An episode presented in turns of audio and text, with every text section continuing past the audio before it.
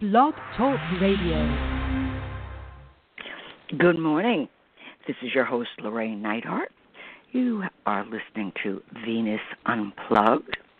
And what is done with this broadcast is we talk about myths and goddesses, and feminine and masculine, the beauty, dreams, because an undernourished culture, when it doesn't have enough Venusian energy, that energy gets exiled or sinned against or hurt. You know, the feminine. I was reading something the other day and Jung, this was over 100 years ago, wrote a letter to Freud. You know, they were working together, and Jung was supposedly going to be Freud's protege.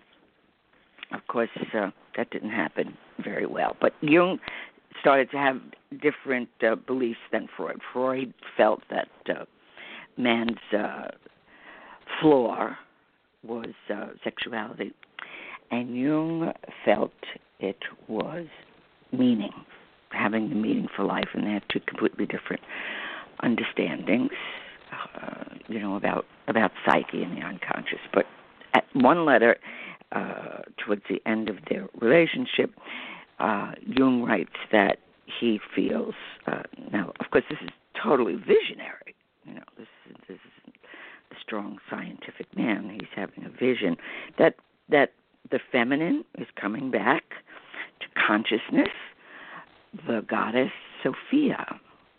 Now, Sophia, and the word philosophy, means lover of wisdom. Sophia is wisdom, and so she's a very important archetype or image, certainly in the Gnostic teachings, which are the more esoteric teachings of Christianity. And in the Gnostic teachings, it's essentially, you know, you are your own religion. You're responsible for your connection to the divine, and you can have all these different beliefs and stories, but essentially it's up to you, which is so much of what myth, and certainly your own myth, every day you're living out your myth, and hopefully with a little bit of consciousness, because it will start making sense to you what life keeps on pointing. You know, whatever we don't know about ourselves does return to us as fate. Why does this keep on happening? Well, write it out and separate it and start to symbolically see the meaning. You know, when we can't solve a problem or an issue, it's because it comes from a much deeper part of ourselves, an unknown part. And when we begin to, I don't know that we can always befriend, but we certainly can make parts of ourselves conscious or more aware, like, wow, yeah, that really was. You know, when we get absolutely right and a little bit obnoxious about it, and I'm absolutely right, there's no point of view from the other person or the situation, we're in trouble because we have split. And we all have the shadow sisters and shadow brothers, and we've been looking at this marvelous poem, Sumerian poem, of Inanna and her dark sister, Ereshkigal. So we have that twinning sister, the positive and the negative. Not in terms of, it's not positive and negative in terms of judgment value. It's opposite. And whenever you want to get yourself out of a pickle or a depression, or you know, you're fighting with your beloved and you can't figure out why, there's an opposite that is going on that wants to be made conscious. You know, we can have very different values on something. And very often people find out, oh, well, actually we're saying the same thing, but we're just saying it in a different way. So, you know, Ereshkigal is called Inanna's sister in this Sumerian poem. And it is her shadow. So last week we talked about how Inanna goes into the underworld to meet her dark sister, and the sister takes one look at her. The sister is mourning the death of her husband, the bull of heaven, and she just takes one look, and she's obviously pissed at Inanna. And, you know, and it's the ways of the underworld are perfect. You don't have any business being here. You don't know how this joint is run. And she just hangs her on a meat hook to rot, which is very much the crucifixion. And we all get hung on a meat hook at one point in our life where we're just hanging there and rotting, and we feel like nothing's ever going to change. I'm never going to have, I'm never going to get. But no, it's just our time to, you know, we've run out of whatever attitude we have that it no longer works. So we usually encounter a disaster, which is an interesting word, disaster. The root meaning of disaster is not following Ishtar, the heavens, the stars. And Ishtar and Inanna are similar goddesses. So, and speaking of the heavens, and today we're literally having a blue moon, and which means there's two full moons in the same sign. This time it's in Sagittarius, and it's at 29 degrees Sagittarius. So, you know, we're all up looking at something about wisdom, about understanding. We may be changing a philosophy. We may have to have a broader perspective, because Sag is about wisdom. So this week is going to be action-packed, either nightmares, you know, which the reason we have a nightmare is it's the dream maker within will only tell us what we don't know about ourselves. And when it's really a nightmare, it's like a code that doesn't want the ego to know what's going on, because the ego just is like, no, that's not true, that's not happening, no. You know, you're white as the driven snow and you're right. Oh, I always get a little suspicious of that. It's like, yes, right from your point of view, right from your side, right from what you're representing, right from what you know about yourself.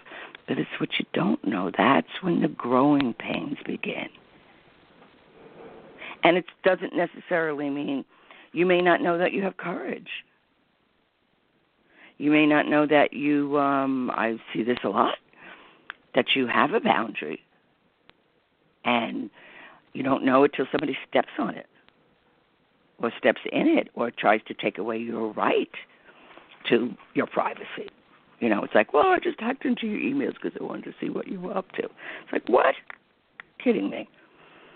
So, and these twin sisters, you know, the opposites live within, as, you know, does the same with men. They have their anima and their Sophia within. But these goddesses and gods always have. They're always dual.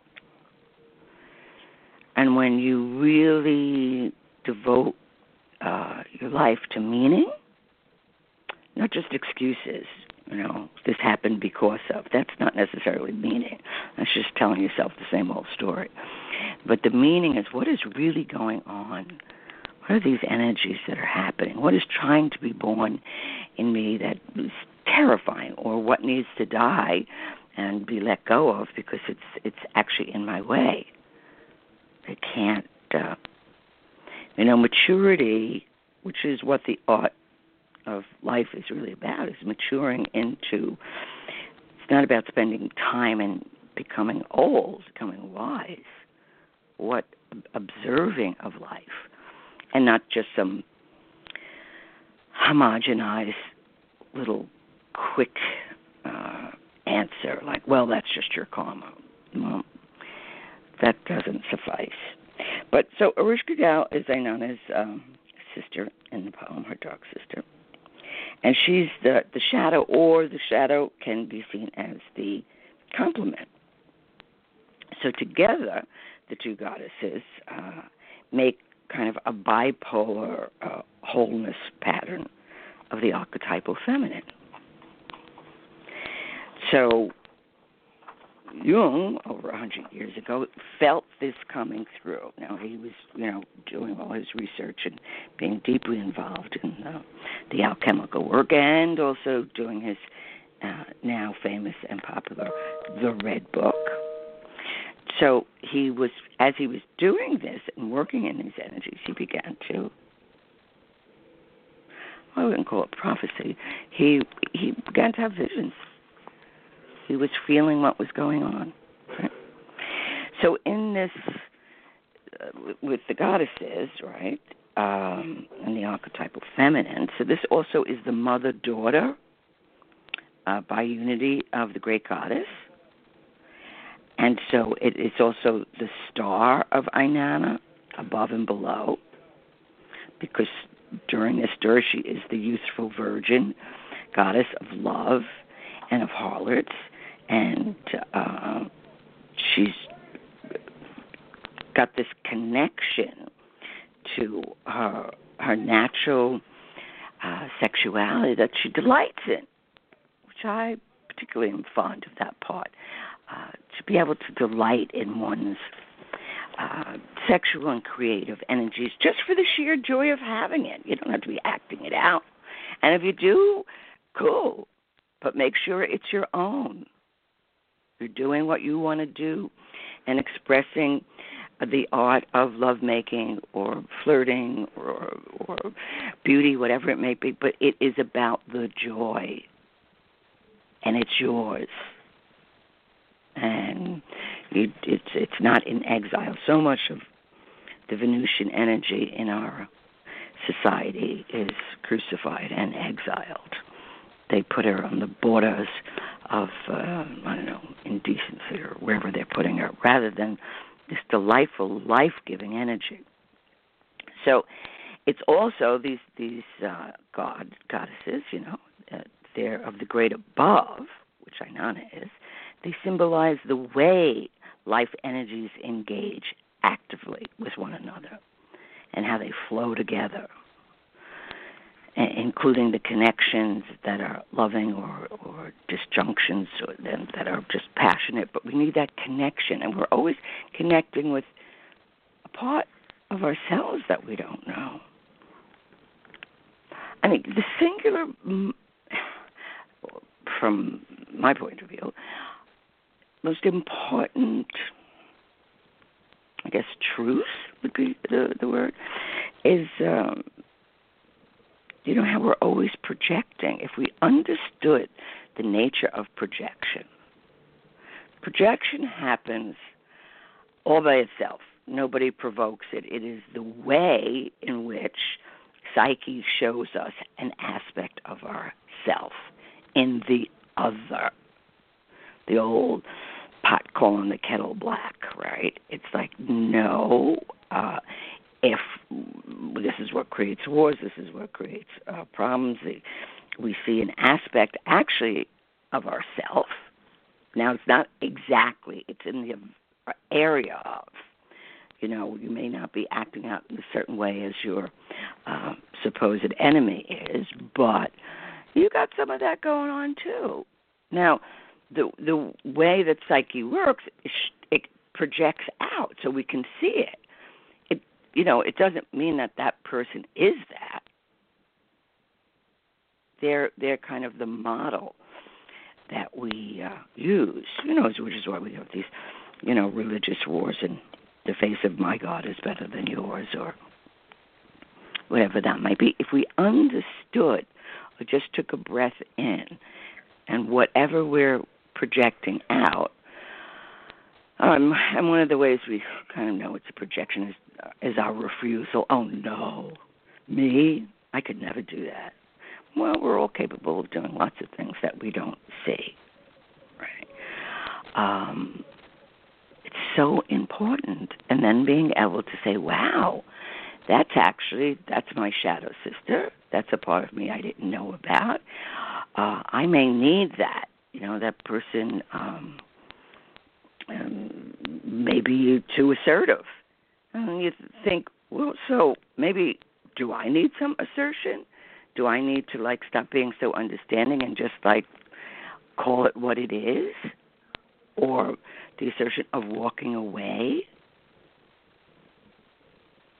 So we look at it, we find its opposite. In this case, it's the heavenly queen and the underworld queen of Ereshkigal. So below is equally as important as above. So the goddess or the axiom, as above, so below, that's what they're talking about. That's what the ancient esoteric laws are talking about. If it's true in heaven, it's true in hell. If it's true on earth, it's true within ourselves, right? So the shadow goddesses in this poem, and they're playing out this dance. But they're actually one and the same. And that's true of all of us. We have what we think we know about ourselves, and then there's what we don't know. And when we don't know comes visiting and knocking, it's usually not welcome the first 100 times. It's kind of like, oh, man, no, really? Really? Yeah, really. So the below, which is too often repressed, is the energy that turns back on itself. So the goddess of the great above symbolizes all the ways life energies engage actively and with one another, and how they flow together. Then, including the connections that are loving, below, which is often repressed, is the energy that turns back on itself and goes down into self-preserving introversions. And it's the energy that makes a woman able to separate unto herself and to survive alone. So if there's way too much extroversion, which is very simple in America, but America is an extroverted thinking country. So we act everything out. And so introversion is kind of rare. And the introversion is, well, also when people meditate, they're aware. I need to go in. I need to be still. I need to, find out what's really going on within me. So that's also what the underworld. And for some people, introversion is hell. Or if you suddenly are very quiet, it's like, what's the matter? Nothing's the matter. I'm listening, to what's going on inside. So psychologically, we see these two energy patterns in a person who's empathetic and often self-isolating. So when we need to self-isolate, when we're not in exile, right? We are moving into the Ereshkigal or the unknown aspect that is below. And the below is the energy. It's cooking up, and we need that energy to be able to say, before I react here, give yourself 72 hours. 7 and 2 is a 9. 9 is the number of completion. 9 is also the number of Sophia, wisdom, and play it out inside yourself for 72 hours and see what you come up with. See if you feel the same way, or you can certainly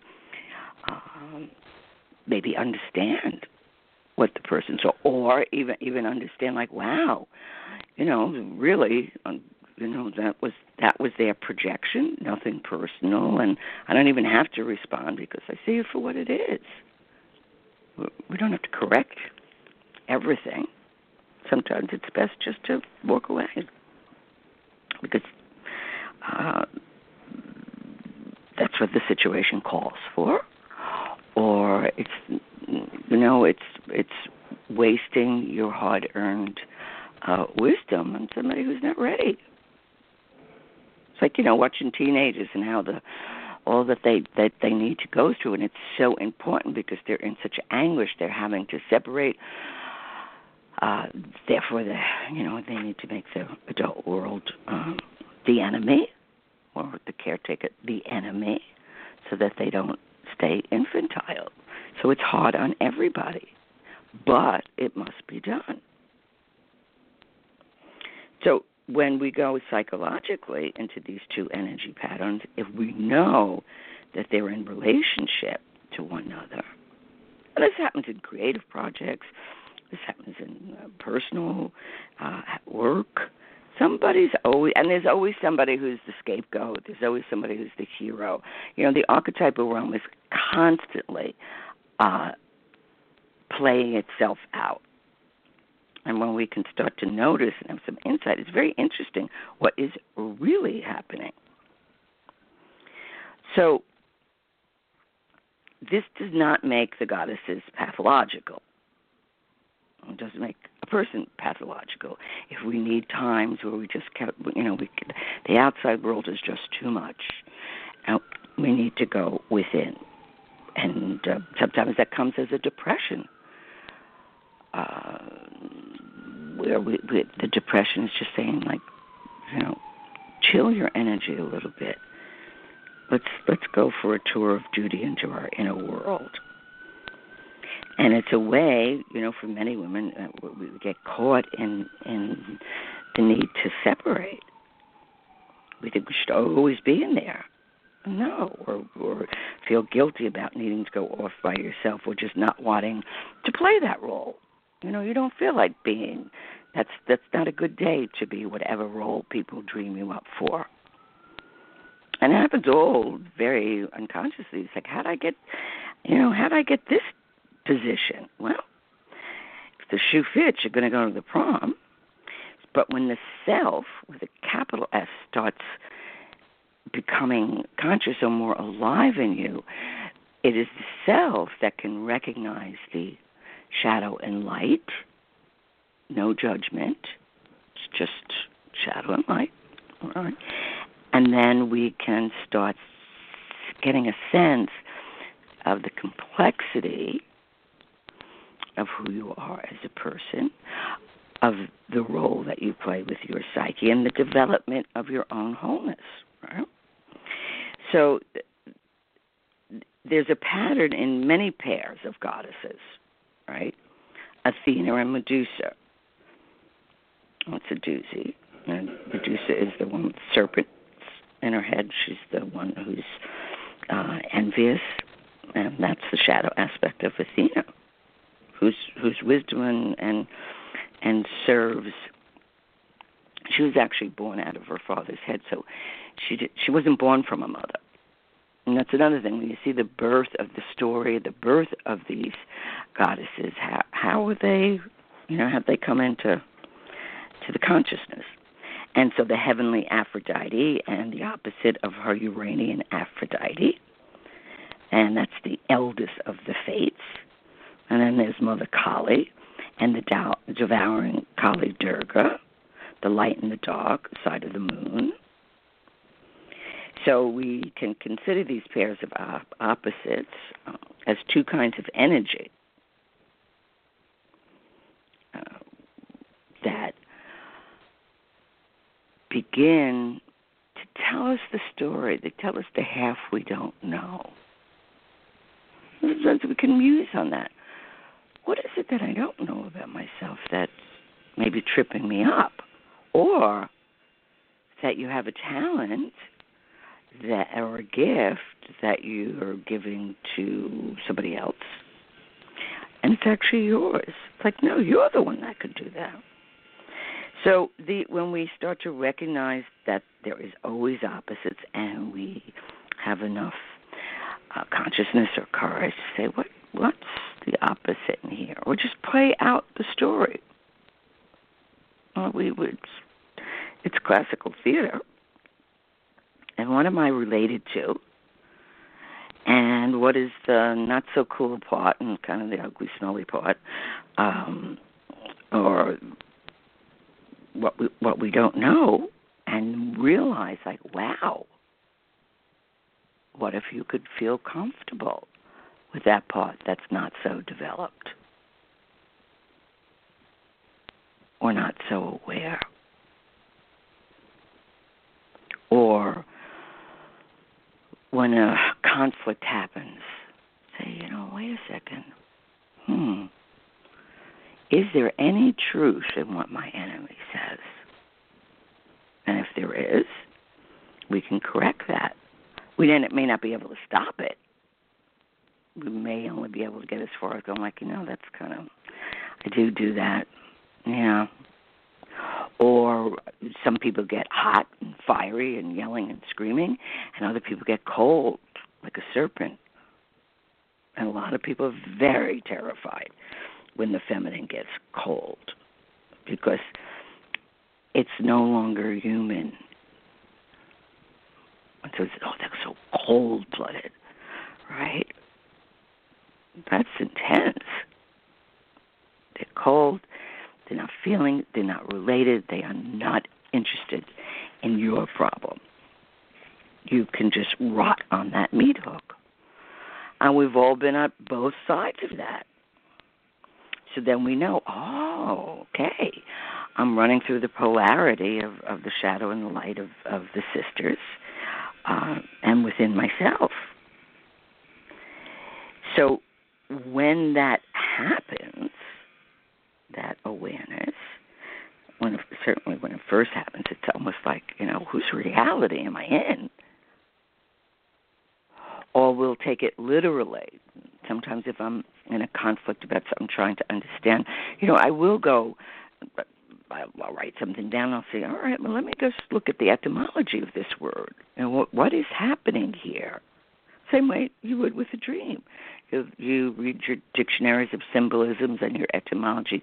What is it revealing?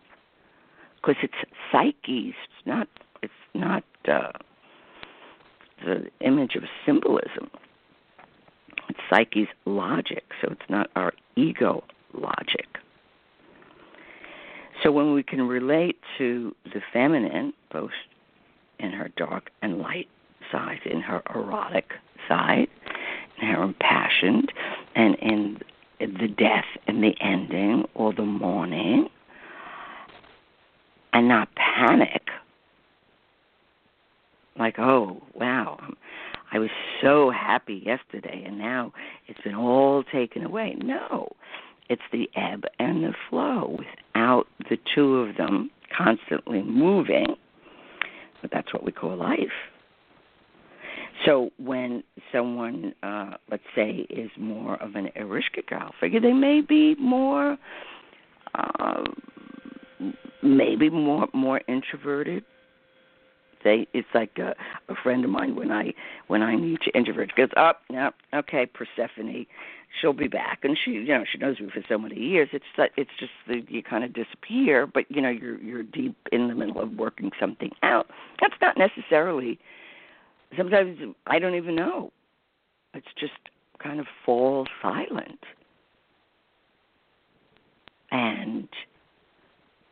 But what I do know is something's cooking in there.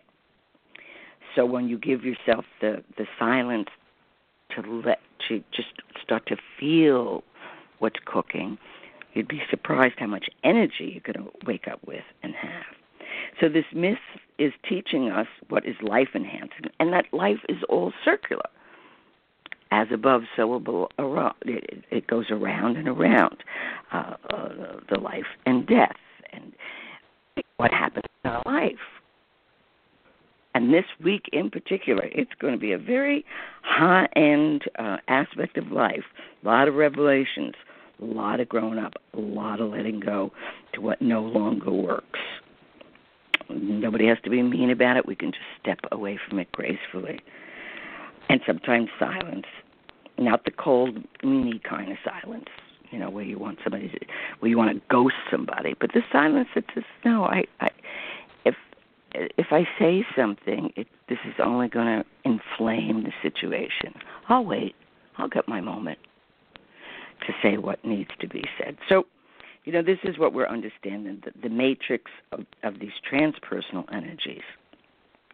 And they are quite acceptable And so we needn't reject any aspect of ourselves. We can say, yeah, that's true, too. You can be the Holy One and you can be the monster. But that's who we all are. We are developing our humanity, which can be pretty extraordinary, and developing the wisdom. And in order to have a wisdom, we need to be tested to see if we can remember it in the moment. And then suddenly all the difficulties, all the tumult that you may be having suddenly just eases. And then you realize, oh, I've just, got a hook on the opposite, and I can keep a balance on that. So till next week, au revoir.